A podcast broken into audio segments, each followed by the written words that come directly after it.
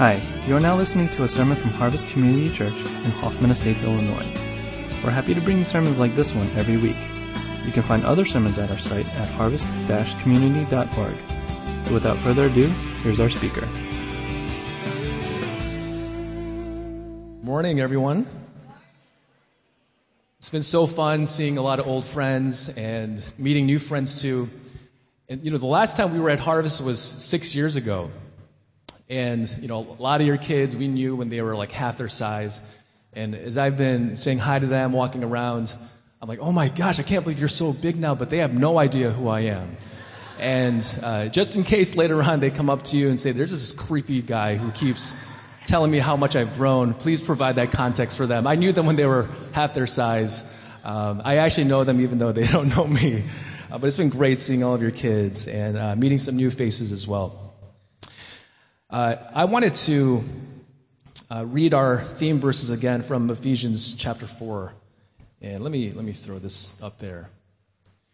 Uh, let me read this for us again. I provided the first few verses there just to give a little bit more context, but as a prisoner for the Lord, then, I urge you to live a life worthy of the calling you have received. Uh, be completely humble and gentle. Be patient, bearing with one another in love. Make every effort to keep the unity of the Spirit through the bond of peace. There is one body and one Spirit, just as you were called to one hope when you were called. One Lord, one faith, one baptism, one God and Father of all, who is over all and through all and in all. And I wanted to highlight there verse 3 make every effort to keep the unity of the Spirit. Unity is not something, oneness is not something that happens naturally. You know, we're not hardwired to pursue those things innately. It's something that we have to strive to achieve. It's sometimes a grueling work of striving for that kind of community. And last night we talked about unforgiveness as one of the barriers to achieving that kind of unity. And even the process of growing in forgiveness is often an excruciating, lifelong journey as well. But this morning, I wanted to talk about another barrier to oneness, and that is the, the preoccupation with the self. The preoccupation with the self. And conversely, one of the key ingredients to cultivating thick community is self forgetfulness or self sacrifice.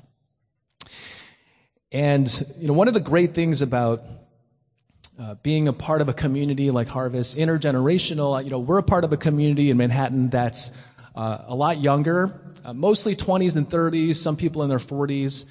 And, you know, our family is actually one of the older families there. A lot of uh, singles. One thing I've noticed about interacting with parents here, uh, a handful of empty nesters or almost empty nesters. And when I see uh, some of the empty nesters walking around, they're, just, they're like floating. They're like gliding around campus. The freedom that they have just enjoying life, always smiling. Um, and I realized we're in a very different life stage with our kids, uh, nine, seven, and four. And uh, I realize every season of parenting has uh, its own unique challenges. I, I realize our season is very physically intense. As the kids get older, it becomes more psychologically, emotionally draining and intense. Um, but the reason why I bring that up, having young kids in this season, there's not a lot of time for things like watching movies and uh, going out to eat, things like that. And I realize my, my diet of movie intake is basically Disney and Pixar movies. And uh, I would say like 50% of my sermon illustrations now are from Disney and Pixar movies. And I wanted to talk about one of my favorites, uh, a movie called Moana. Just a quick show of hands. How, who's, who's seen Moana? Probably everyone here. um, it's about a young princess who is living on a Polynesian island, and she's next in line to become the ruler of this small village there. But she wrestles with this impulse. She wants to, she feels this nudge to leave the island and go out on a journey of exploration. And it's a little whisper that nags her. She has, on one hand, this duty to lead her community, to lead her village to security and prosperity into the future. On the other hand, she wants to leave the village and go explore. There's this nagging sense that she's not living into the person that she is called uh, to be. And, you know, with all Disney movies, they, they tend to be uh, a reflection of what our culture begins to value. And when you compare Moana against some of these older Disney movies like Lion King or Snow White, uh, it's interesting how the cultural values over time have shifted. And there's a song that um, one of the popular songs from the movie, How Far I'll Go. And just reading the lyrics, it's just very telling as to uh, the cultural dynamic that is reflected here. And see the, see the line where the sky meets the sea? It calls me.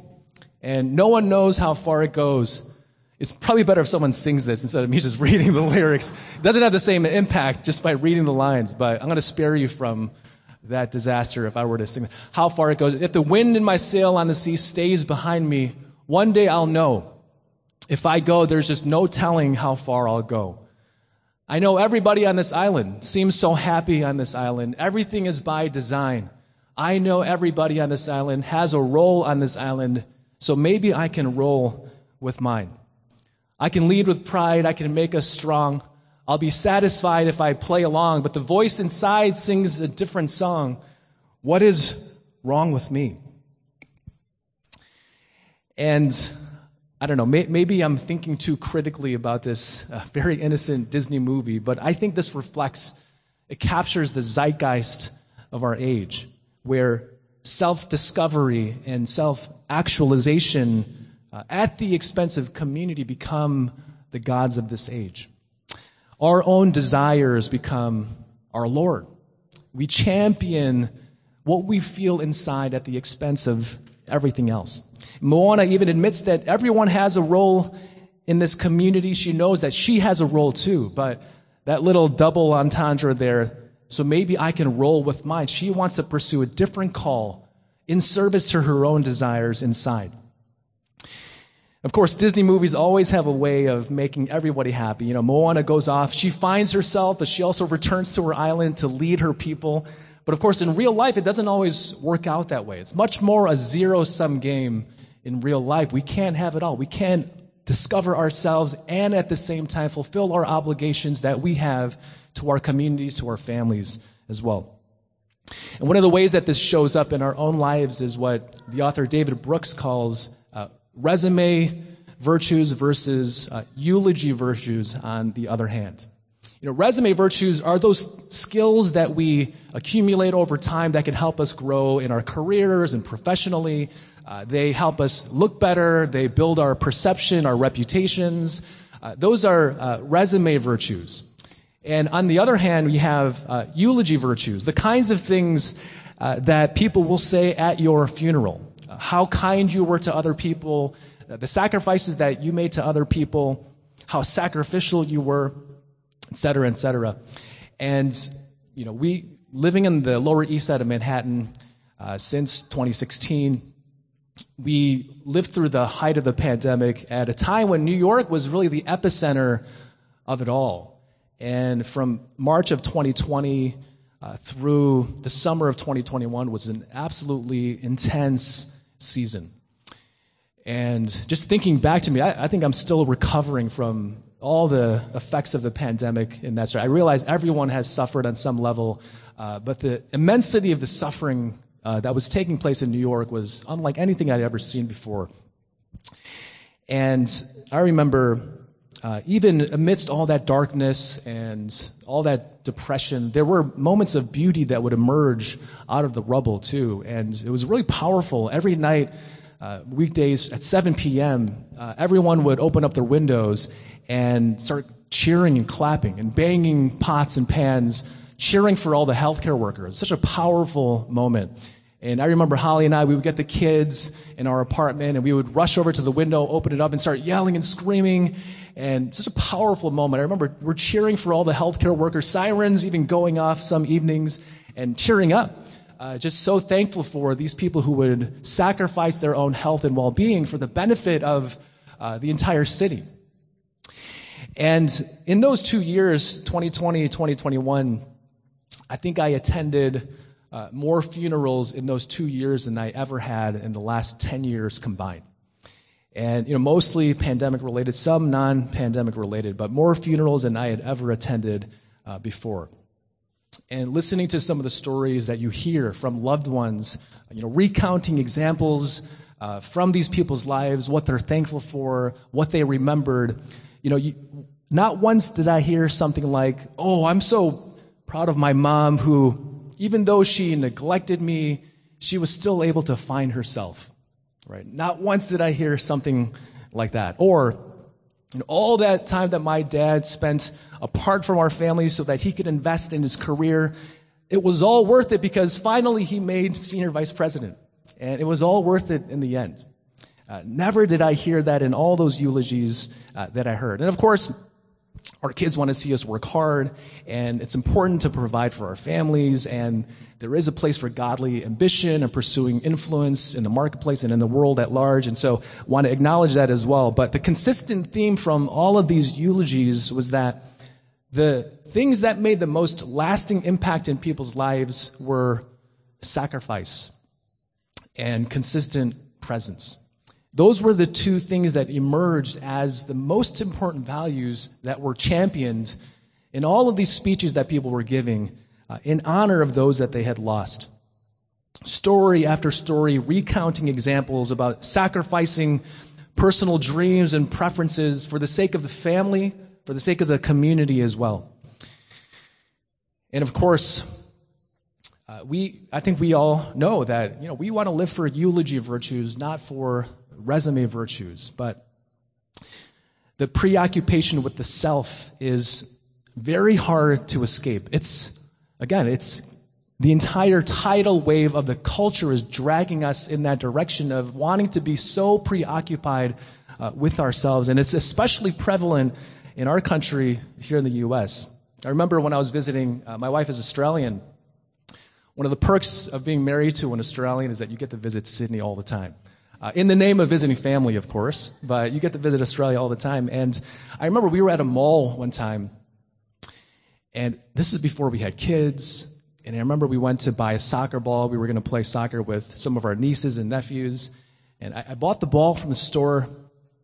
And it wasn't, uh, when, I, when I was kicking it around, it wasn't like what I was used to. And so my first reaction was, oh, we got to go back to the store and return this ball for our money. You know, I'm not going to take this and play with it. It's just the quality is not great. And I remember uh, Holly was like shocked. She's like, what do you mean, return it? Mock, we can't do that, you know? Um, and I, I was, you know, I was taken aback. I was like, what do you mean? Like in America, anytime you want to return something, you can. You don't have to think twice about returning something. If you're not satisfied, the customer is always right. What is this country that you live in where the customer can't return something if you're not fully satisfied with the product? And it, it dawned on me though, um, how much of our culture in the U.S elevates and makes the needs of the individual supreme over everything else. And of course, in the culture wars that I'm sure we're observing from afar, we know that that has been at the crux of so many broader arguments and dialogue in this country too. It's the lordship of the individual elevated over and against everything else uh, in this world. The mantra of the customer is always right. It panders to this elevation uh, of the self.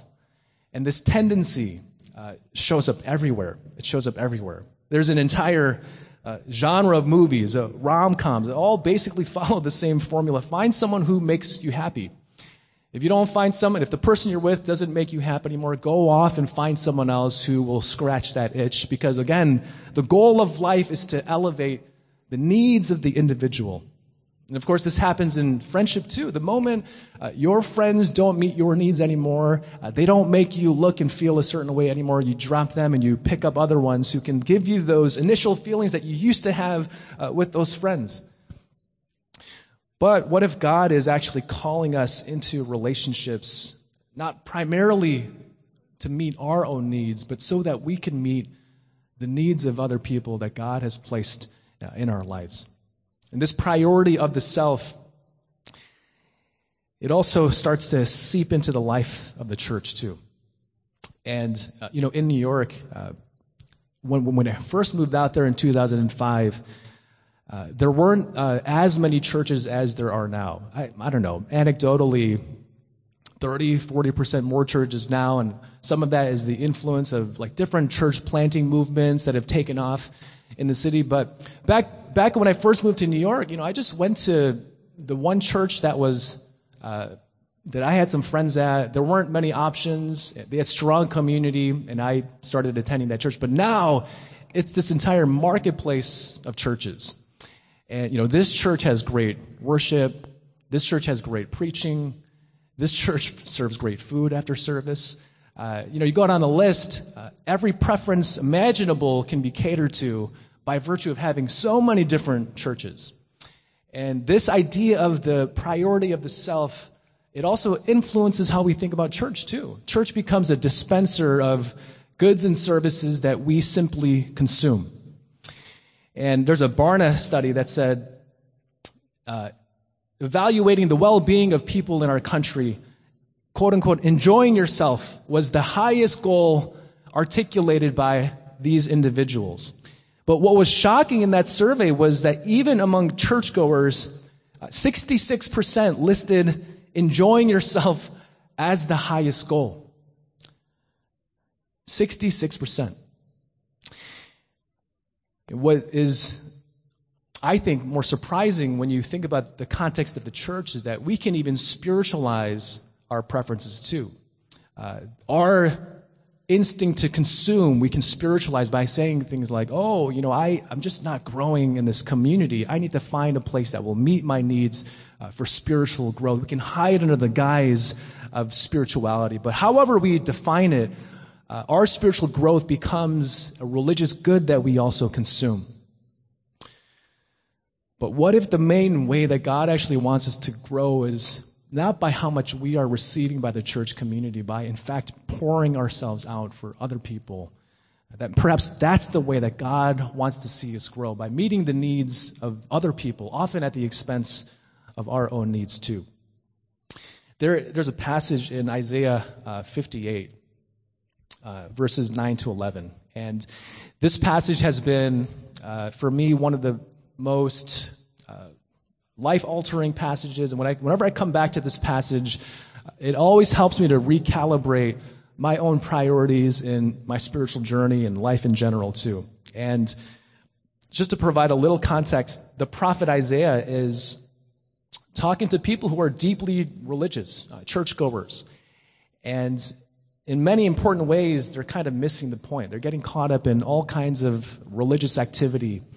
And this is what Isaiah says. If you do away with the yoke of oppression, with the pointing finger and malicious talk, and if you spend yourselves in behalf of the hungry and satisfy the needs of the oppressed, then your light will rise in the darkness and your night will become like the noonday. The Lord will guide you always. He will satisfy your needs in a sun scorched land and will strengthen your frame. It's, it's a bit counterintuitive. When we find ourselves in spiritual darkness, when we find that our needs aren't being satisfied, uh, even in the church context, it doesn't say, well, Go out and search for what will scratch your itch. Go out and uh, find a different community that will help you to meet your needs. What it says is actually the way that you can emerge out of darkness is when you satisfy the needs of those who are in deeper need around you. The way that you can emerge from that is by pouring yourself out uh, for the poor. It's when we commit ourselves to other people's well being that the Lord makes this promise that He will satisfy our needs in a sun scorched land. And that when we feel weak, He will in fact strengthen us when we're giving ourselves away.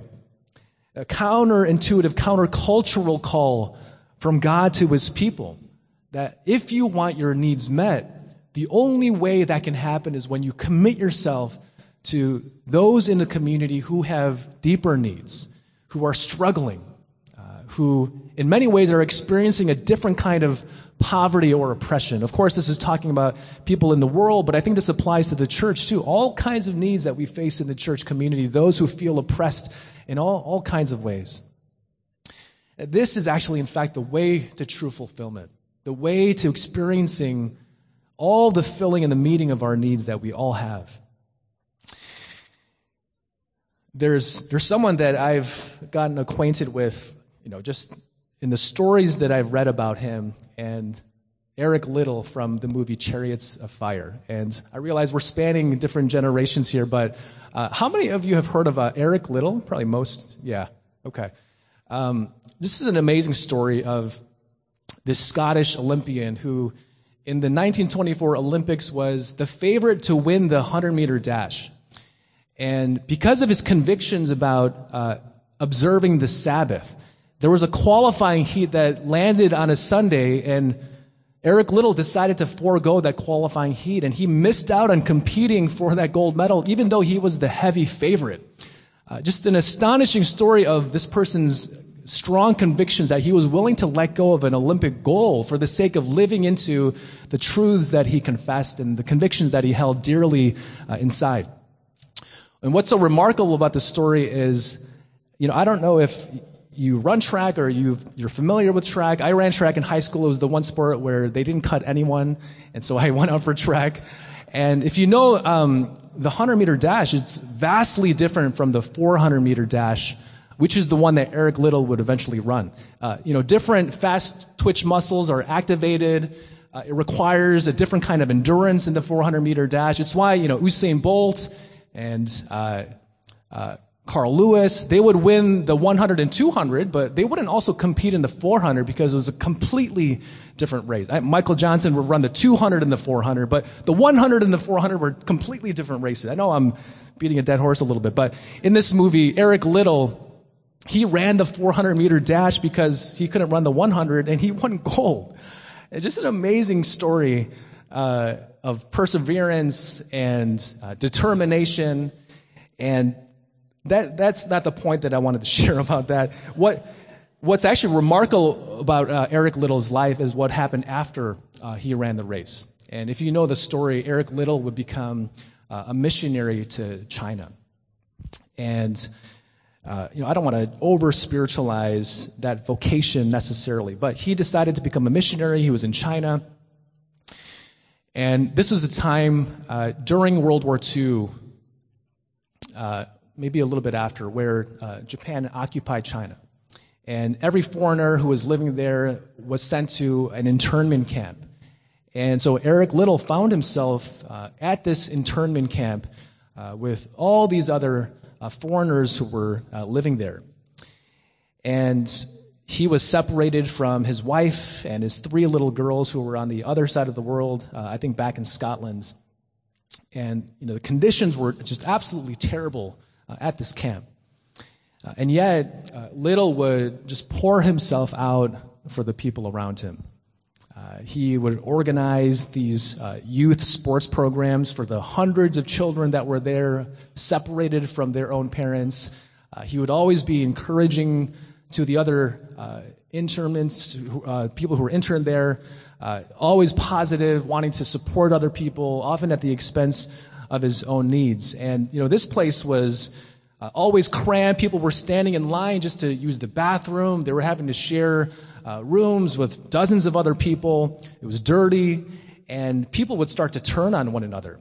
Uh, you know, they would cut in line because they wanted to eat first, or they would hoard resources because they wanted to have more for themselves. It was like a real life uh, squid game.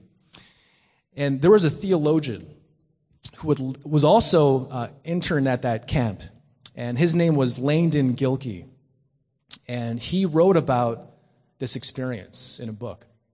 And what he recounted was that he was so disillusioned by that experience because even the pastors and the missionaries would start to turn on other people uh, so that they could just hoard more for themselves. And he was just so disillusioned with uh, Christianity because of what he saw there. Just human nature laid completely bare, exposed for everyone to see.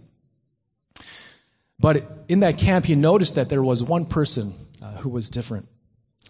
And that person was actually Eric Liddell. And he writes about Eric Liddell in this book.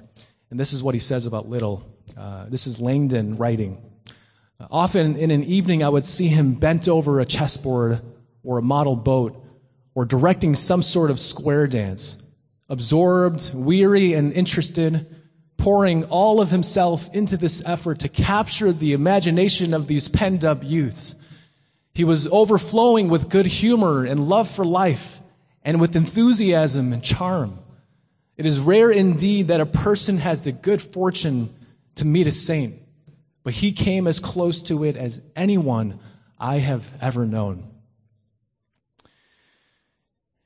Everyone in that camp was complaining about something, was grumbling, hated being there, put their own needs above the needs of everyone else, uh, except for uh, Eric Liddell.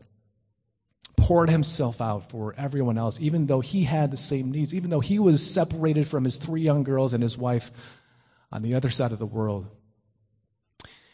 And what was tragic was Liddell actually would die uh, in that camp. He had a brain uh, tumor that went undiagnosed, and he would die in a matter of weeks. And the entire camp was absolutely stunned at losing this dear brother, a person who became like a father to so many people in that camp. And just absolutely devastated for days because of how much he meant uh, to everyone there.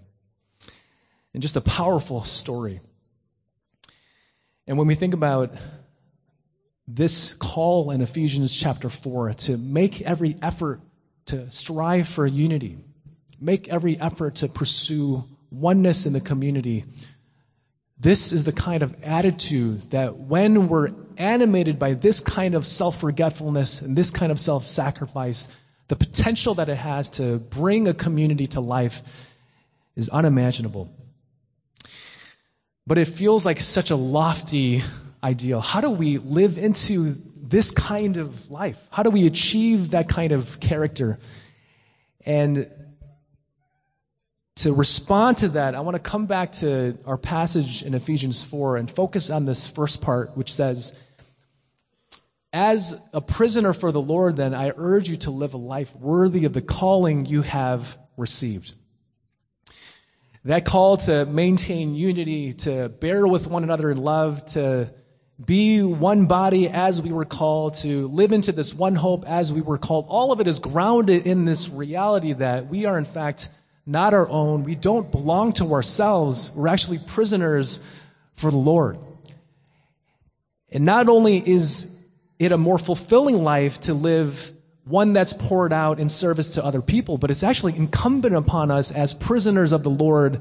We're actually obligated to, in fact, live into this kind of life. There's, I'm going to end with just one more movie example. Uh, one of my favorite movies, uh, Saving Private Ryan.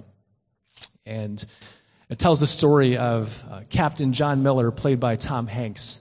Uh, they are called by their superior officers to go out in search of this one person, Private Ryan.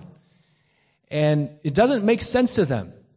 And why should we as a platoon risk all of our lives just to save one man, Private Ryan? And if you know the story, uh, Private Ryan has three older brothers who were killed in World War II. And uh, as they thought about his mother, who had already lost three sons, the thought of her losing a fourth child was so heart wrenching that they sent out this platoon to save him and to bring him home uh, to his mother, who was waiting for him.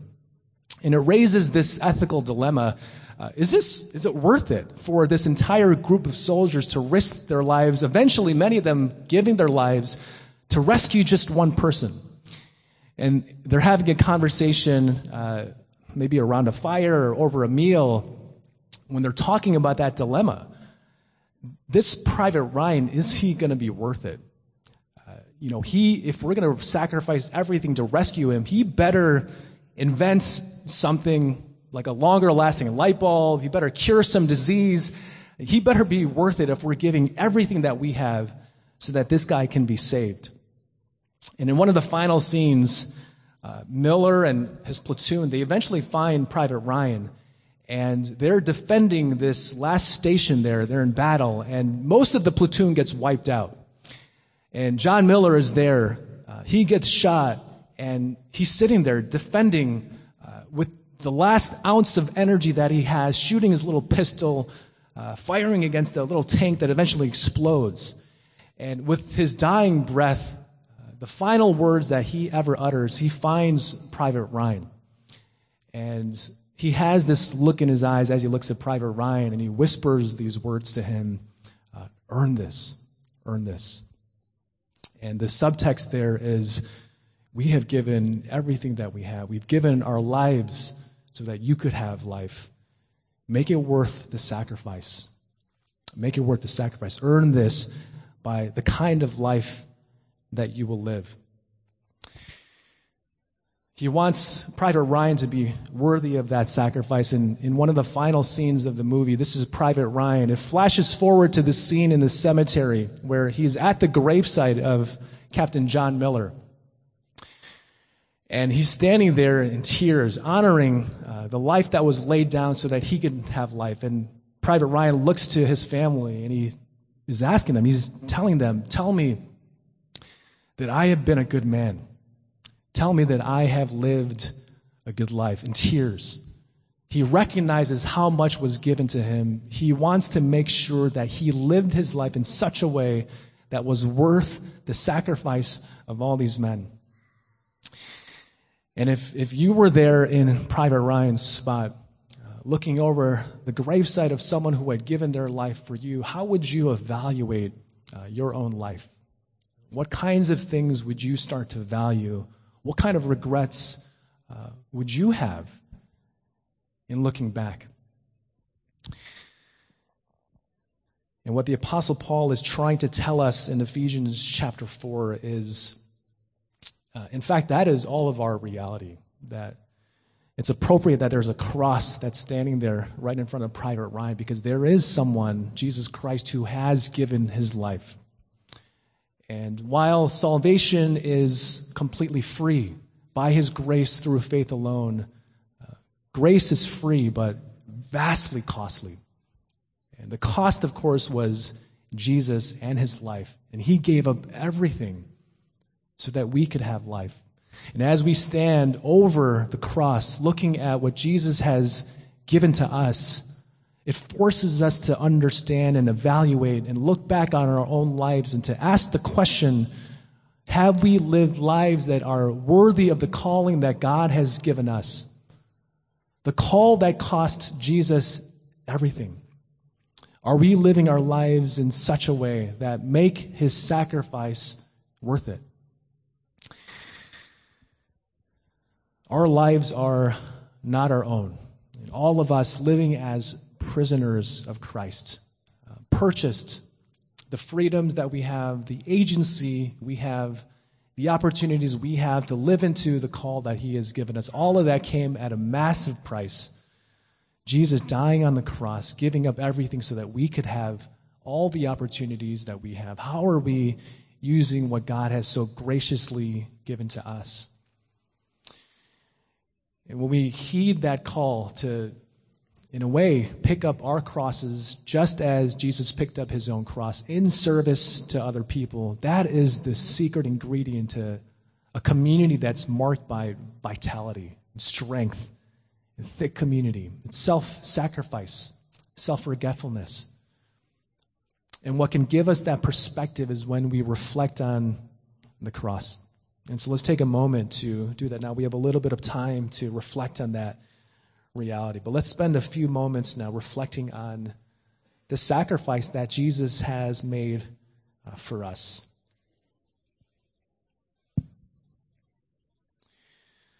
As we meditate at the foot of the cross, the salvation that Jesus purchased for us is completely free. None of our works could ever achieve that salvation. And yet, Jesus died on the cross not so that we can do what we want with our lives, but so that we would be servants to Him, that we would live lives that are worthy of the calling that we have received from our Savior. In every story of sacrifice uh, that we see in the world, every every movie, every novel that ends with some kind of sacrifice. Uh, the reason why it resonates so deeply, it's merely an echo of that ultimate sacrifice that Jesus made on our behalf, where Jesus gave up everything so that we could have everything. What are we going to do with the God given opportunities and resources and time, gifts and talents that He has so graciously given to us? Will we use them to grow our resume virtues? Or will we use them to grow these eulogy virtues, pouring our lives out in service uh, to other people? It's the only way that community can be forged. When self forgetfulness and self sacrifice is elevated over the lordship of the self. Let's take a moment now at the foot of the cross, reflecting on this reality that we do not belong to ourselves. We, in fact, belong to the Lord Jesus Christ, who purchased our lives by his blood shed on the cross. Take a moment to reflect on that.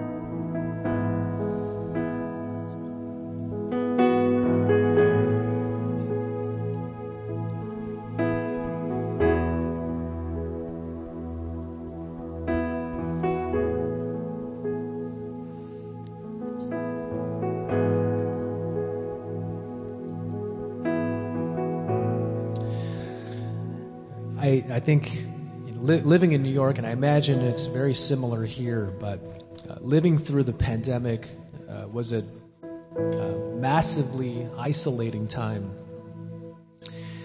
And in countless conversations that I've had with people, um, uh, our, our own needs feel so massive. It feels impossible to muster up any kind of strength to start to pour it out for other people. Uh, the anxiety that we felt, uh, the fears that we had about uh, our health, the health of our relatives, uh, the questions we had about job security, the adjustments we made to working remotely. Just a massively jarring experience for all of us on different levels. And in many ways, the isolation we felt and the preoccupation with the self it only dug us deeper into a hole of more isolation, more darkness. And it locked us into this vicious cycle where the more we focused on our own needs, the more anxious we actually felt. Uh, the harder it became to cope with every challenge that life would throw at us. And I wanted to encourage us again with these verses from Isaiah 58, a counterintuitive, countercultural counter to the self. And it says that if you spend yourselves in behalf of the hungry and to satisfy the needs of the oppressed, then your light will rise in the darkness, and your night will become like the noonday. The Lord will guide you always. He will satisfy your needs in a sun scorched land and will strengthen your frame.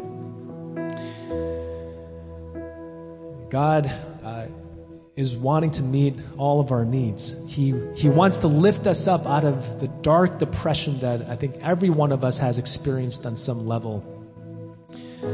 And I don't want to oversimplify um, the complexity of the challenge we've experienced, but one way I think that God wants us to ex- experience and lean into is this idea of investing in other people's needs. And when we, in fact, begin to meet those needs, uh, that's where we can actually find our needs are met too. And so, if you could take a moment to consider how God might be calling you to shirk some of the pressing needs in your own life in the name of meeting the need of someone else in the community. And take a moment to listen to how God might be nudging you uh, in that direction. So let's take a moment to uh, reflect on that too. Uh, maybe the last thing we can spend some time praying over is uh, taking an, an inventory of our lives and uh, asking the question are we optimizing our lives in such a way that when we look back on our lives, uh, we won't have any regrets? And how we're spending our time and energy, uh, the resources we have, the career choices we make, lifestyle decisions And it doesn't necessarily have to be dramatic, in even very small ways, uh, how can we uh, prioritize the needs of other people in the community uh, over our own?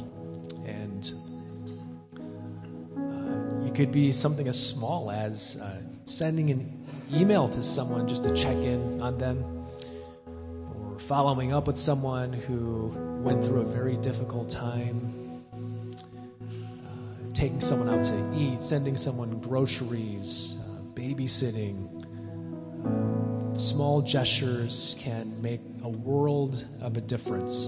And who knows, uh, decades later, as uh, people are reflecting back on your life, uh, they could attribute uh, their own life's trajectories changing because of one email that you sent and I hope we will never begrudge the small things that can have massive, massive impact. And so if we can take some time now to just take an inventory of our lives and uh, it doesn't always have to be so dramatic or life altering, but even in small ways, how can we uh, live our lives in service to other people?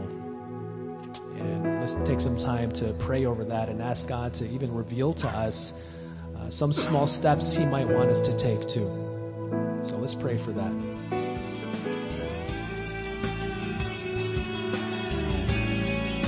Thanks for listening to the sermon from Harvest Community Church.